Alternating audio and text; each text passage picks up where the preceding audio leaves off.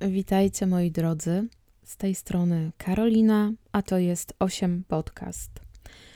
I dzisiaj wysłuchamy historii, którą w zasadzie wybrał Instagram, ponieważ od myślę, że chyba jakichś dwóch tygodni w każdy poniedziałek zaczynam wrzucać taką mini ankietę. Przedstawiam w dosyć krótkim, y, żołnierskim skrócie dwie postacie, po czym właśnie Instagram wybiera, o kim będę opowiadać w przyszłym tygodniu. No i dzisiaj posłuchamy o Miltonie Johnsonie. A jeśli wy macie chęć brać tak naprawdę udział w mm, decyzji o tym, o czym będę opowiadać, no to zapraszam Was na mojego Instagrama. Gdzieś tutaj się powinna wyświetlić nazwa, tudzież możecie też zerknąć w opis do filmu, ponieważ tam postaram się zamieścić e, nazwę swojego profilu. A teraz, nie przedłużając, historia. Niewiele wiadomo o dzieciństwie naszego dzisiejszego niechlubnego bohatera, poza tym, że na świat przychodzi 15 maja 1950 roku, albo w zależności od źródeł w roku 51 w Joliet w stanie Illinois, które to znajduje się niedaleko Chicago. W roku 1969 albo 70, w zależności od źródeł, ale kiedy ma lat 19, podczas włamania do mieszkania przy Pilcher Park napastuje kobietę seksualnie oraz torturuje ją przy pomocy zapalniczki. Inne źródła podają, że mężczyzna uprowadza kobietę, wielokrotnie gwałci, torturuje, a potem wypuszcza na wolność, dzięki czemu zostaje aresztowany. Ta zbrodnia nie uchodzi mu na sucho, ponieważ zostaje złapany i skazany za napastowanie i włamanie na od 25 do 35 lat pozbawienia wolności. Teoretycznie na wolność powinien wyjść dopiero w 95 roku, jednak z jakichś powodów władze więzienia uznają, że może on warunkowo wyjść na wolność 10 marca 1983 roku. Zostaje zwolniony, ponieważ bardzo dobrze poszło mu podczas spotkania z komisją rewizyjną.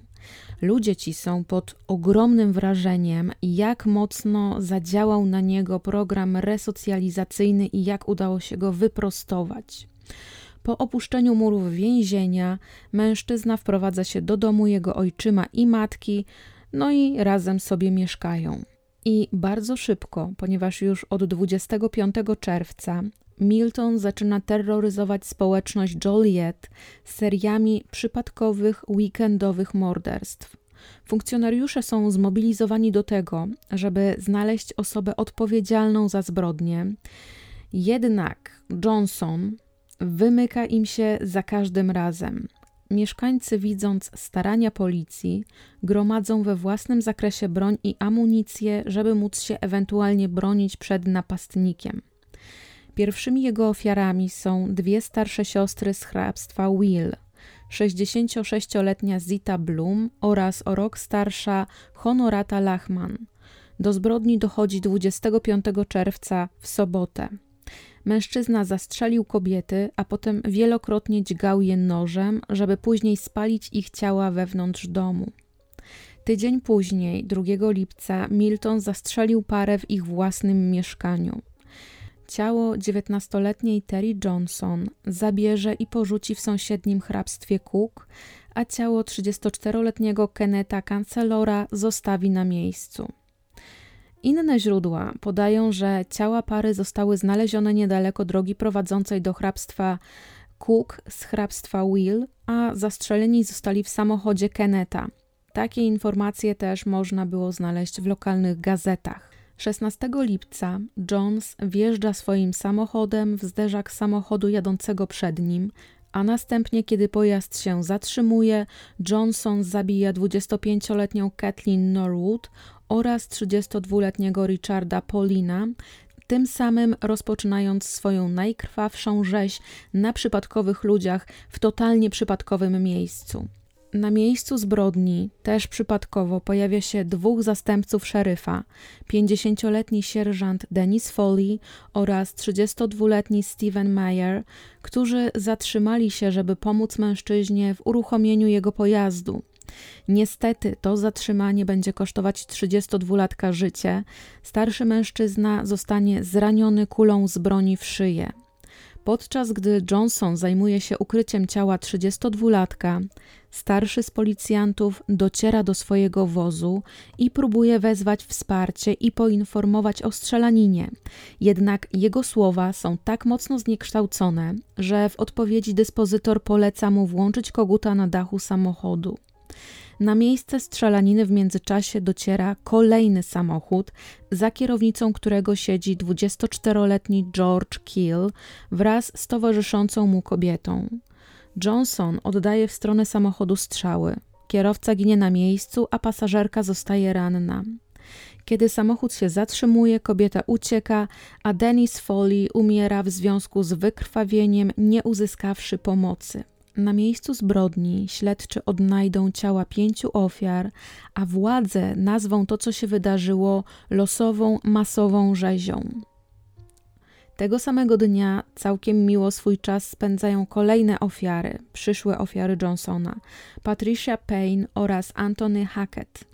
Wyjeżdżają oni ze swojego rodzinnego miasta Emden w stanie Illinois i spędzają dzień w parku rozrywki Great America w Gurney w tym samym stanie.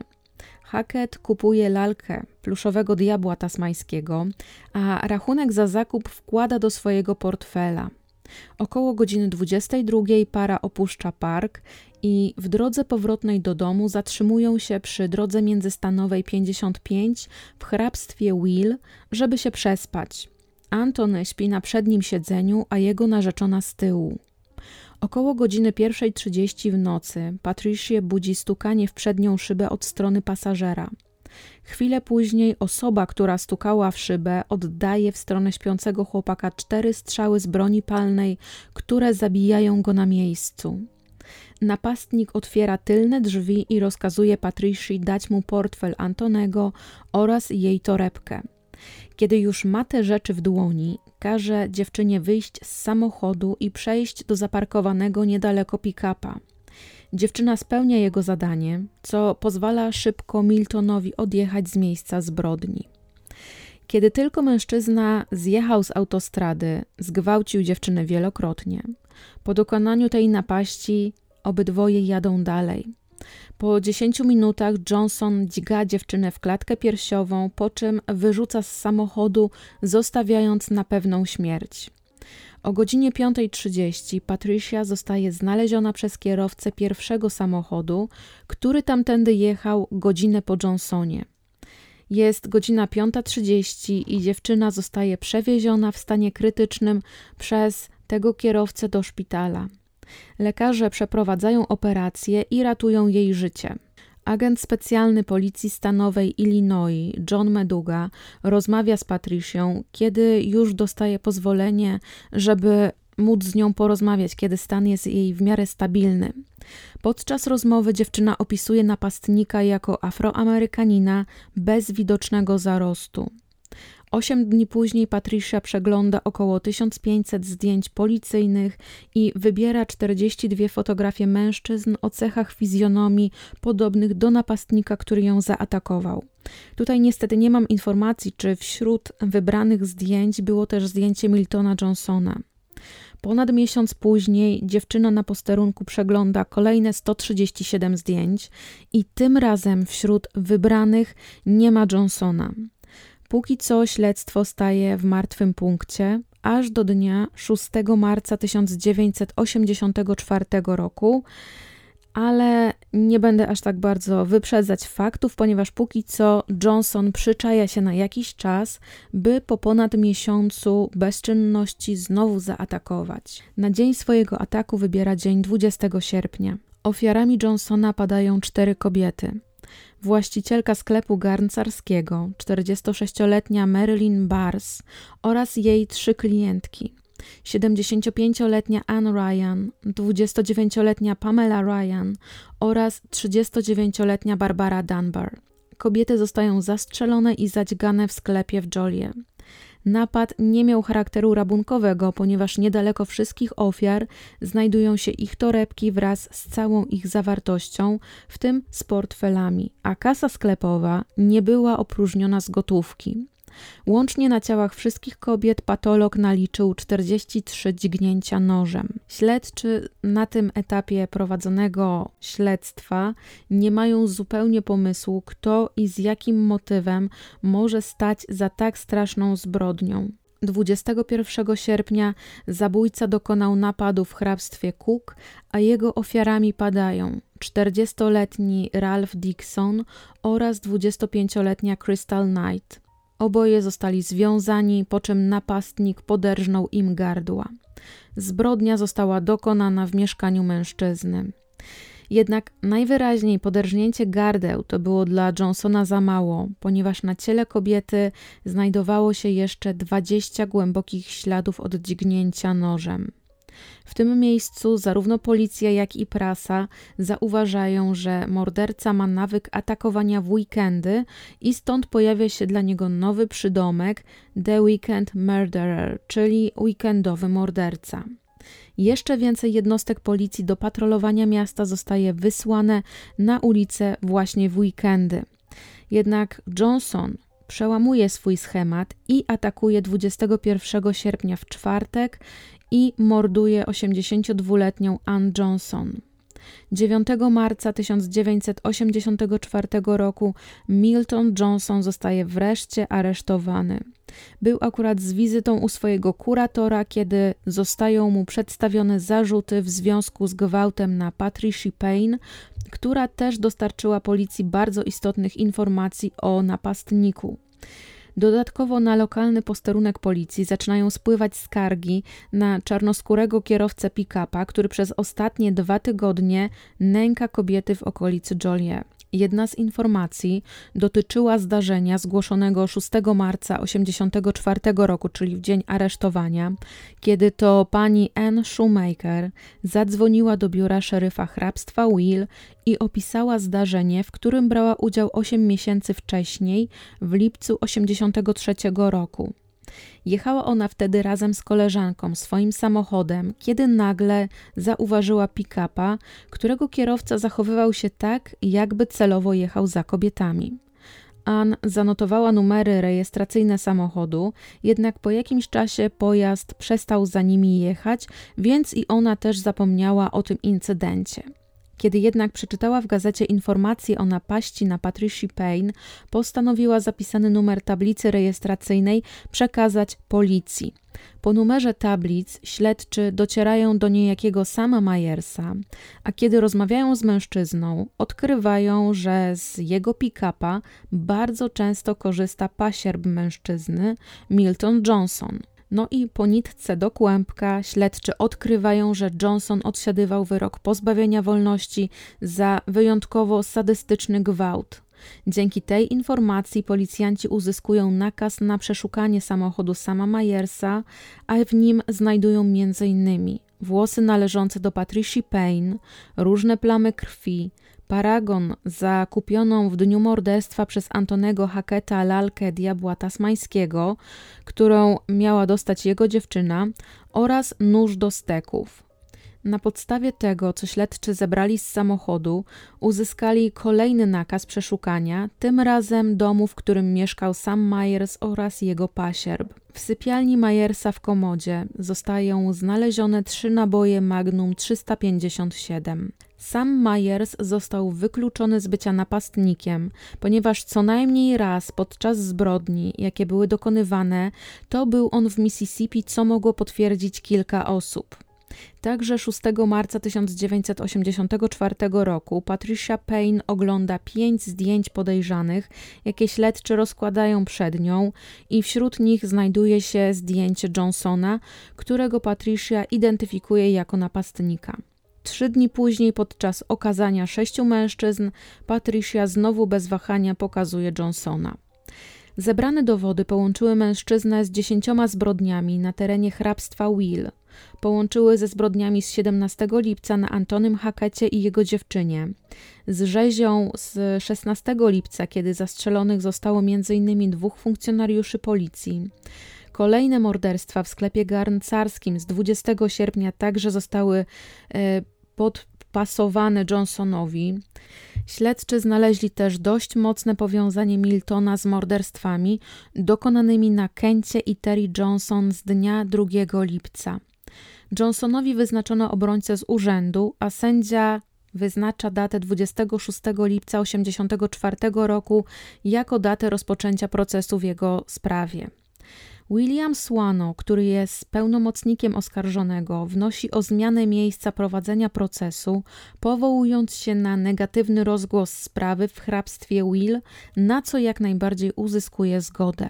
W związku z czym proces Johnsona odbędzie się w hrabstwie Iroquois.